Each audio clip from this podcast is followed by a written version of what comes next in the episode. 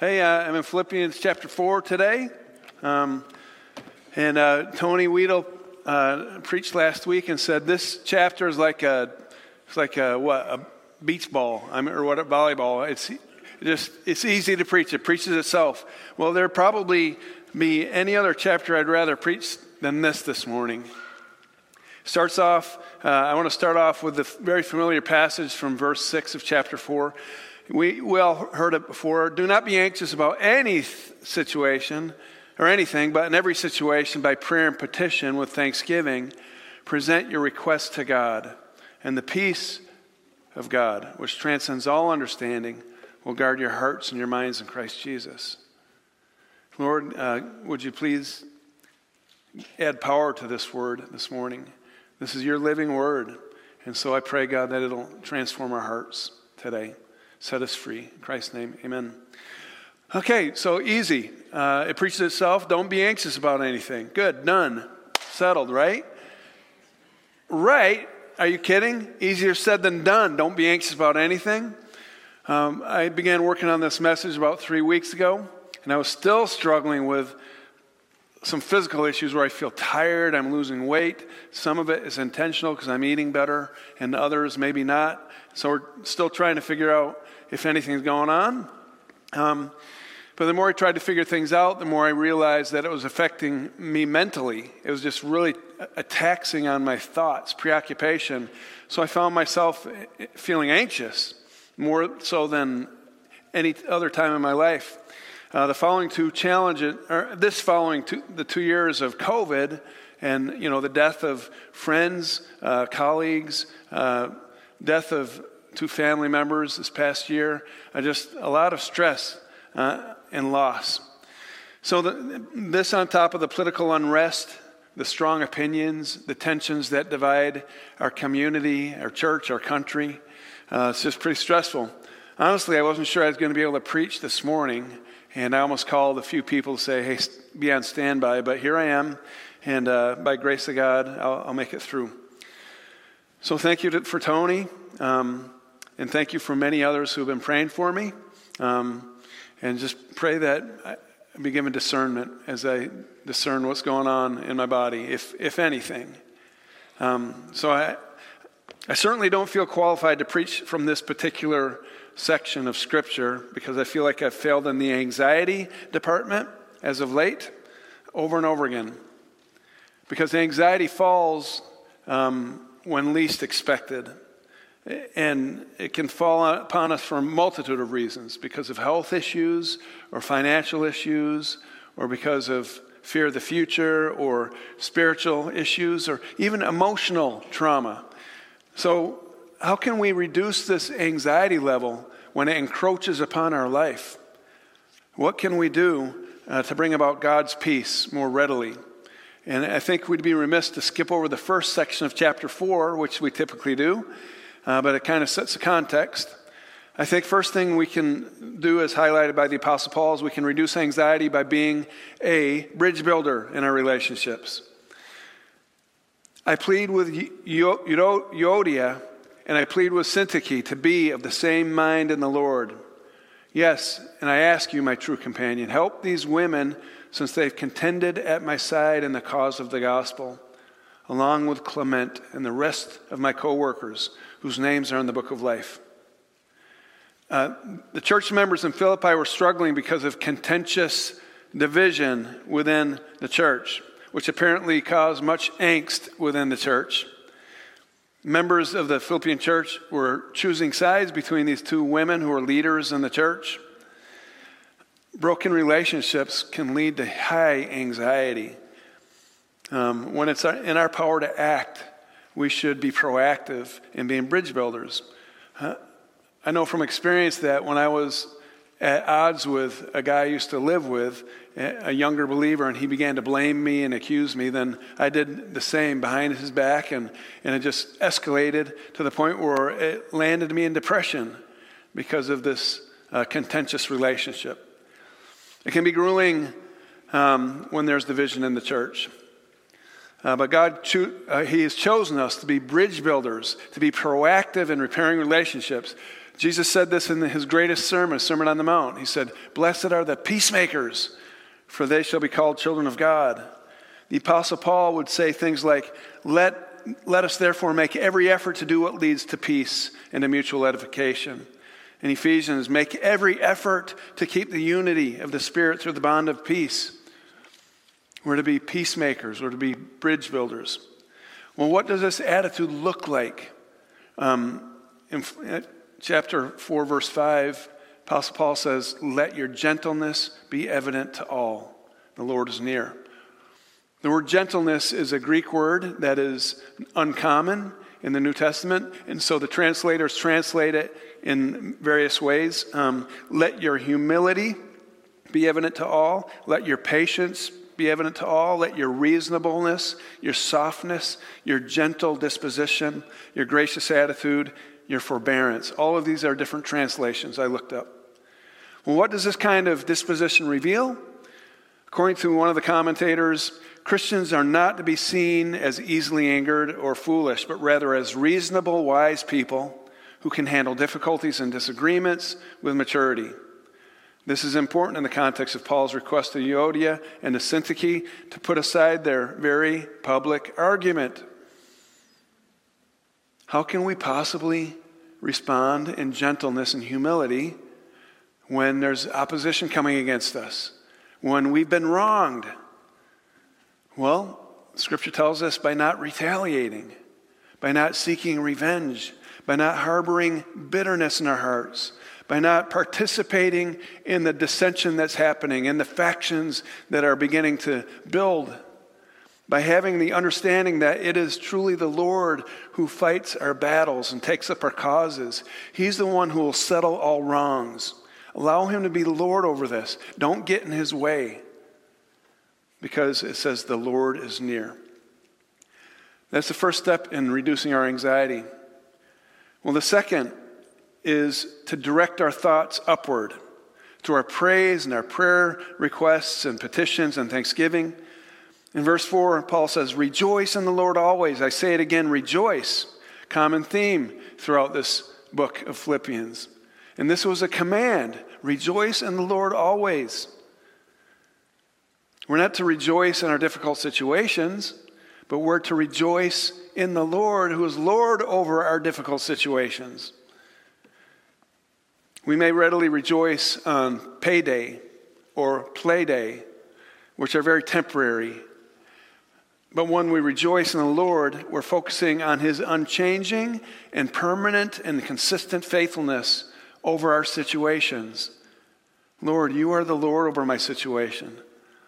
You see, Paul was confined, he was incarcerated at this time of the writing, and yet he said, Rejoice in the Lord always. Yet he understood that the cell that contained him was not the cell of Rome. He continually re- referred himself to the pri- a prisoner of the Lord, not of Rome, not of the devil, but a prisoner of the Lord. The Lord had him there. When, when Lynn and I were praying this past week over discernment, over me not feeling too well, uh, she prayed that we recognize this as the Lord's cell that I feel trapped in. Even though I felt desperate, the truth, that truth made me, um, it, it comforted me, gave me perspective. Teacher Alan Redpath says, There's nothing, no circumstance, no trouble, no testing that can ever touch me until, first of all, it has gone past God and past Christ right through to me. If it has come that far, it has come with great purpose which I may not understand at, that, at the moment. But as I refuse to become panicky, as I lift up my eyes to Him and accept it as coming from the throne of God for some great purpose of blessing to my own heart, no sorrow will ever disturb me, no circumstance will cause me to fret, for I shall rest in the joy of what my Lord is, that is, the rest of victory. Again, easier said than done, but a great perspective. And so Paul says, Rejoice in the Lord always. And you know, rejoice, that word is linked to the word joy. Kay Warren says, Joy is the settled assurance that God is in control of all the details of my life. the quiet confidence that ultimately everything is going to be all right, and the determined choice to praise God in all things. So we direct our thoughts upward through praise, and then also through our prayer and petition. Um, in verse 6, do not be anxious about anything, but in every situation, by prayer and petition with thanksgiving, present your request to God.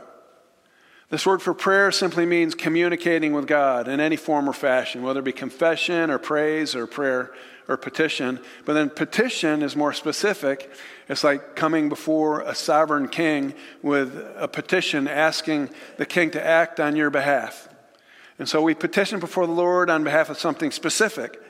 When we pray through petition, we're choosing a place to place our trust in God.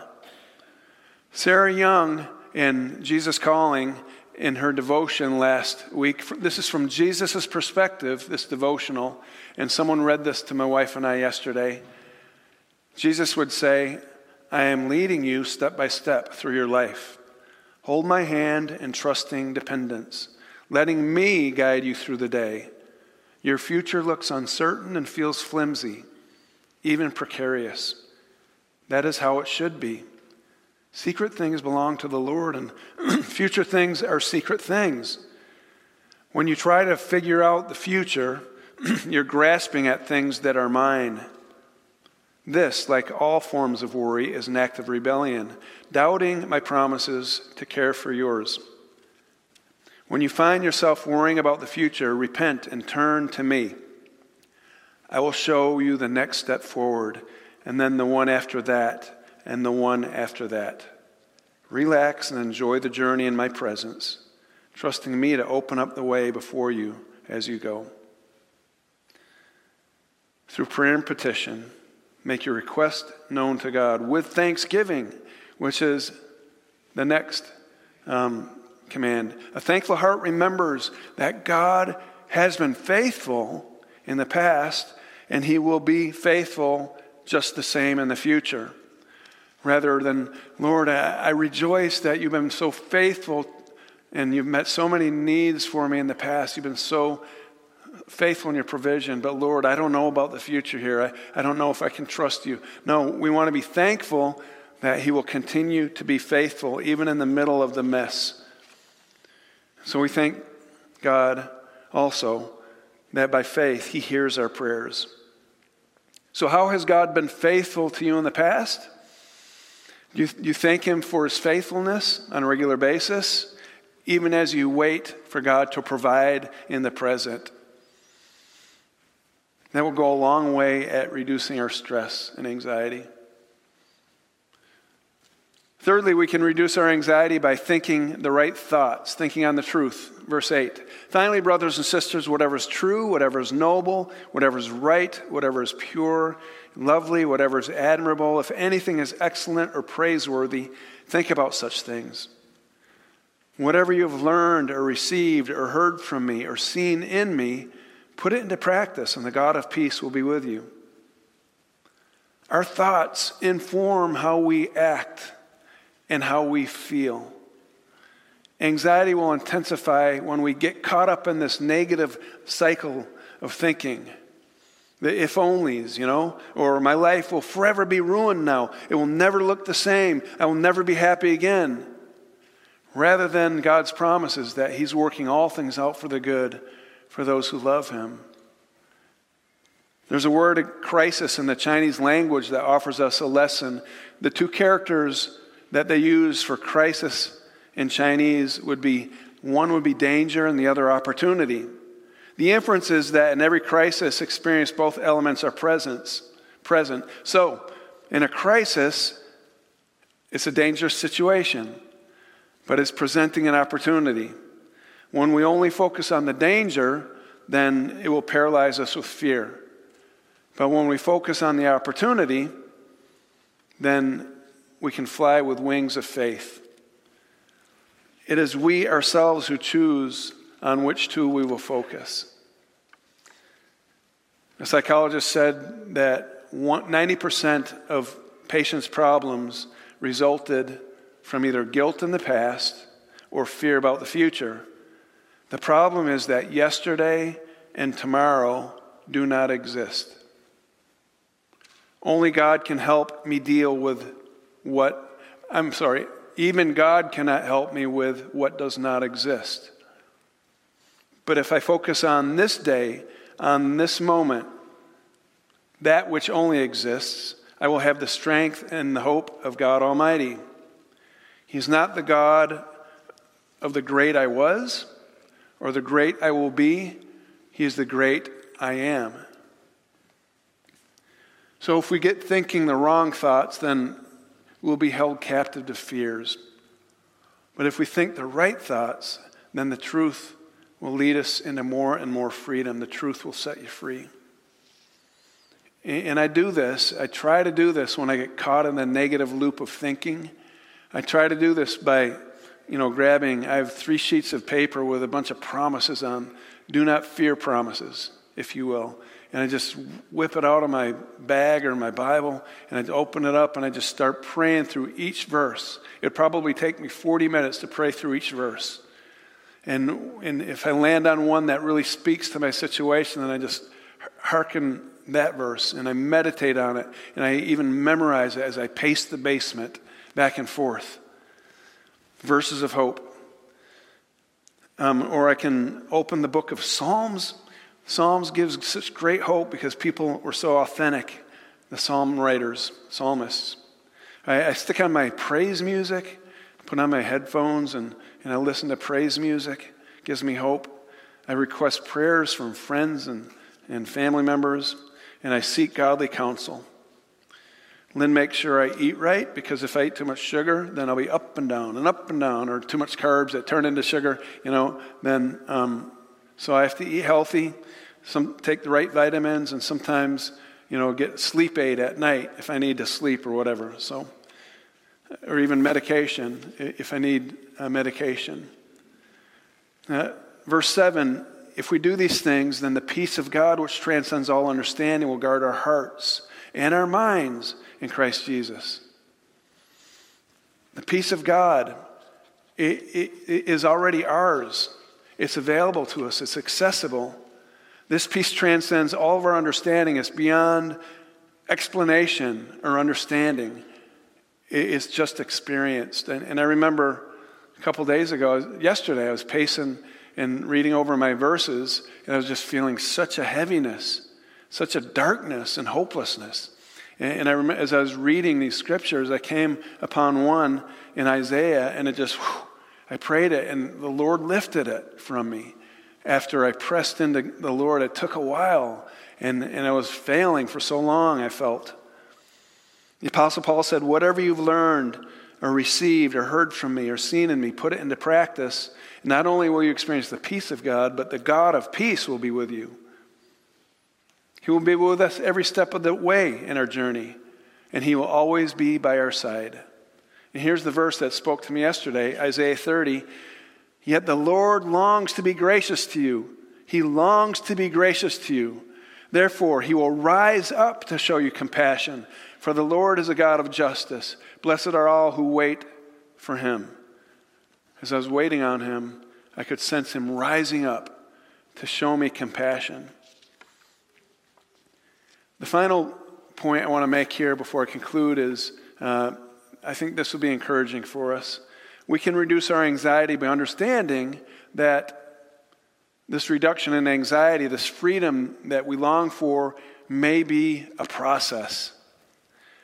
You know, we may celebrate and experience a peace and a freedom immediately in one area of our life, but then we turn around and we walk into another area of our life that will cause us angst, you know? Sort of like a little child who overcomes their fear of the boogeyman or the monsters under the bed. And then, oh, I don't, I'm not afraid there are no monsters under the bed. But then they emerge into adolescence and middle school. And then they have a host of new issues to deal with and anxieties. And then they make it through middle school and high school, make it to college, and a host of other issues that they have to deal with. And then they meet the right person, and then they get married, and now marriage introduces more, and then they have kids, and then there's the empty nest, and then there's retiring years, and failing of health and whatnot. And wow, we're always dealing with something.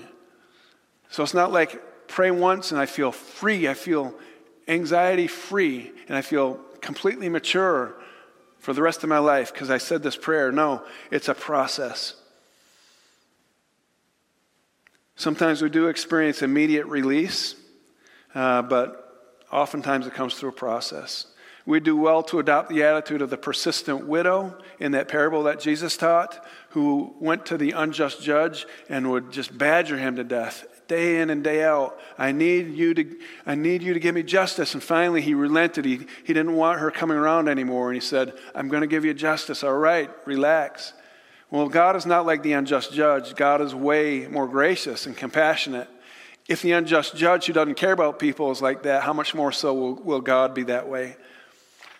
We must be persistent in asking in this process. Jesus said, Ask and it will be given to you. Seek and you'll find. Knock and the door will be opened. And in the imperfect tense, it says, Keep on asking, keep seeking, and keep knocking. That's how it reads in the Greek, imperfect tense, these verbs. In other words, Paul or Jesus said, Keep asking. It's a process. The Apostle Paul had to learn through this process, this learn of this freedom. In verse 12, he said, I know what it is to be in need. I know what it is to have plenty. I have learned the secret of being content in every, in every situation. Whether well fed or hungry, whether living in plenty or in want, I can do all things through him who gives me strength. Paul says, I had to learn to be content, the secret of this contentment, through the process of these difficult transformational experiences.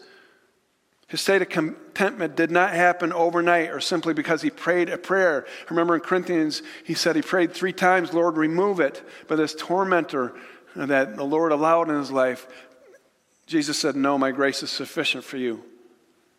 And you're going to grow in this, this area in your life. So, the circumstances that we ask God to change are often the circumstances God is using to change us, according to Mark Batterson. I also find it comforting to know that this great apostle, Paul, admitted to having struggled with discouragement, despair, and anxiety.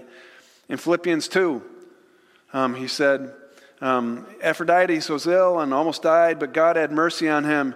Uh, and, and I was able to send him back to spare me sorrow upon sorrow. Therefore, I'm all the more eager to send him back to you so that when you see him again, you may be glad and I may have less anxiety. Paul was dealing with anxiety because his friend was sick and almost died. In 2 Corinthians, Paul said, We don't want you to be uninformed, brothers and sisters, about the troubles that we experienced in the province of Asia. We're under great pressure far beyond our ability to endure, so we despaired of life itself. This great apostle Paul experienced despair. but here in the fourth chapter, Paul says, Don't be anxious about anything. How could Paul instruct his leaders to not be anxious when he just admitted that he experienced anxiety at times? Is it hypocritical? Did he not practice what he preached? I think Paul is not like any one of us. It's a process. He's growing. The psalmist, you read a lot of the Psalms, they begin like in Psalm 13. They begin like, How long, O Lord, will you forget me forever? How long will you hide your face from me? Where are you, Lord? Where are you? But by the end of the psalm, he's writing, But I, I trust in your unfailing love, and my heart rejoices in your salvation.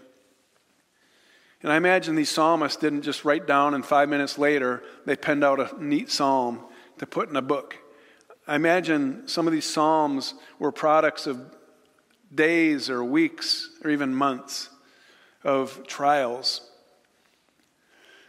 Not unlike many songwriters today who create their songs based on life experiences, like Bruce Springsteen in Glory Days, or Bryan Adams, The Summer of 69, or Barbra Streisand, The Way We Are, Were, or the Beatles, uh, Yesterday. If we struggle with anxiety, sorrow, and discouragement, the devil would love to throw that back in our face and shame us and condemn us and say, You are not worthy. You're not a man or woman of faith. You do not measure up. God is disappointed in you. And God would say, Those are a pack of lies because there's no condemnation for my children. There's no condemnation for those in Christ Jesus. God knows that we're all in process and being shaped into his image. We love this, that great old hymn, from 1926. It's the Spirit of the living God, fall fresh on me. Melt me, mold me, fill me, use me. Spirit of the living God, fall fresh on me. And I got thinking, I like that song. I've sung it a bazillion times. But how many really want to pray, Lord, melt me, mold me? No way, break me. Lord, please melt me. You know, it reminds me of can- this candle here, where uh, before this candle was ever made into a candle like this cylinder, it was probably a block of wax or a lump of wax or maybe liquid wax put into a mold. And it had to be melted first in order to be shaped into this. And uh, it had to go through the fire. And, and then when we light the candles like this, then in the course of their burning, then they continue to melt. But as they continue to melt from the flame and the heat, they are shining bright, the light of God. They're doing what they're created to do. So even when we're melting, going through difficulties, even then uh, we can shine brightly, even, even brighter for Christ. Because he delights in using those who are weak and those who are dependent on him, those who recognize their shortcomings. God says, In your weakness, I am made strong in and through your life. And so that's the lesson I am learning as I'm being melted these past three or four months. Um, and uh, I don't, I don't want to alarm everyone like I'm sick. Um, I'm just going through different issues in my life, you know, physical and, and emotional, therefore, emotional issues that just really challenging for me and discerning, you know, what, what's happening, you know. So you could pray for me and thank you for the many who have been. Regardless, so how can we reduce anxiety and experience peace? Again, as a reminder, we need to be bridge builders so we don't have tension and anxiety in our life, we need to direct our thoughts upward through our praise, prayers, petitions, and thanksgiving. We need to think the right thoughts, think on the truth, meditate on it, and then finally, we need to understand that freedom uh, may just well come through a, a process, but the God of peace will be with us every step of the way. And so, Lord Jesus, as we conclude this ser- service now, um, I pray, God, that uh, you just speak to us and minister to us by your Spirit, whether we, we're being melted and broken and shaped, or whether we are on a mountaintop experience, Lord. Pray, God, that you speak to us. Continue to use us so that we shine brightly for you. In Christ's name, amen.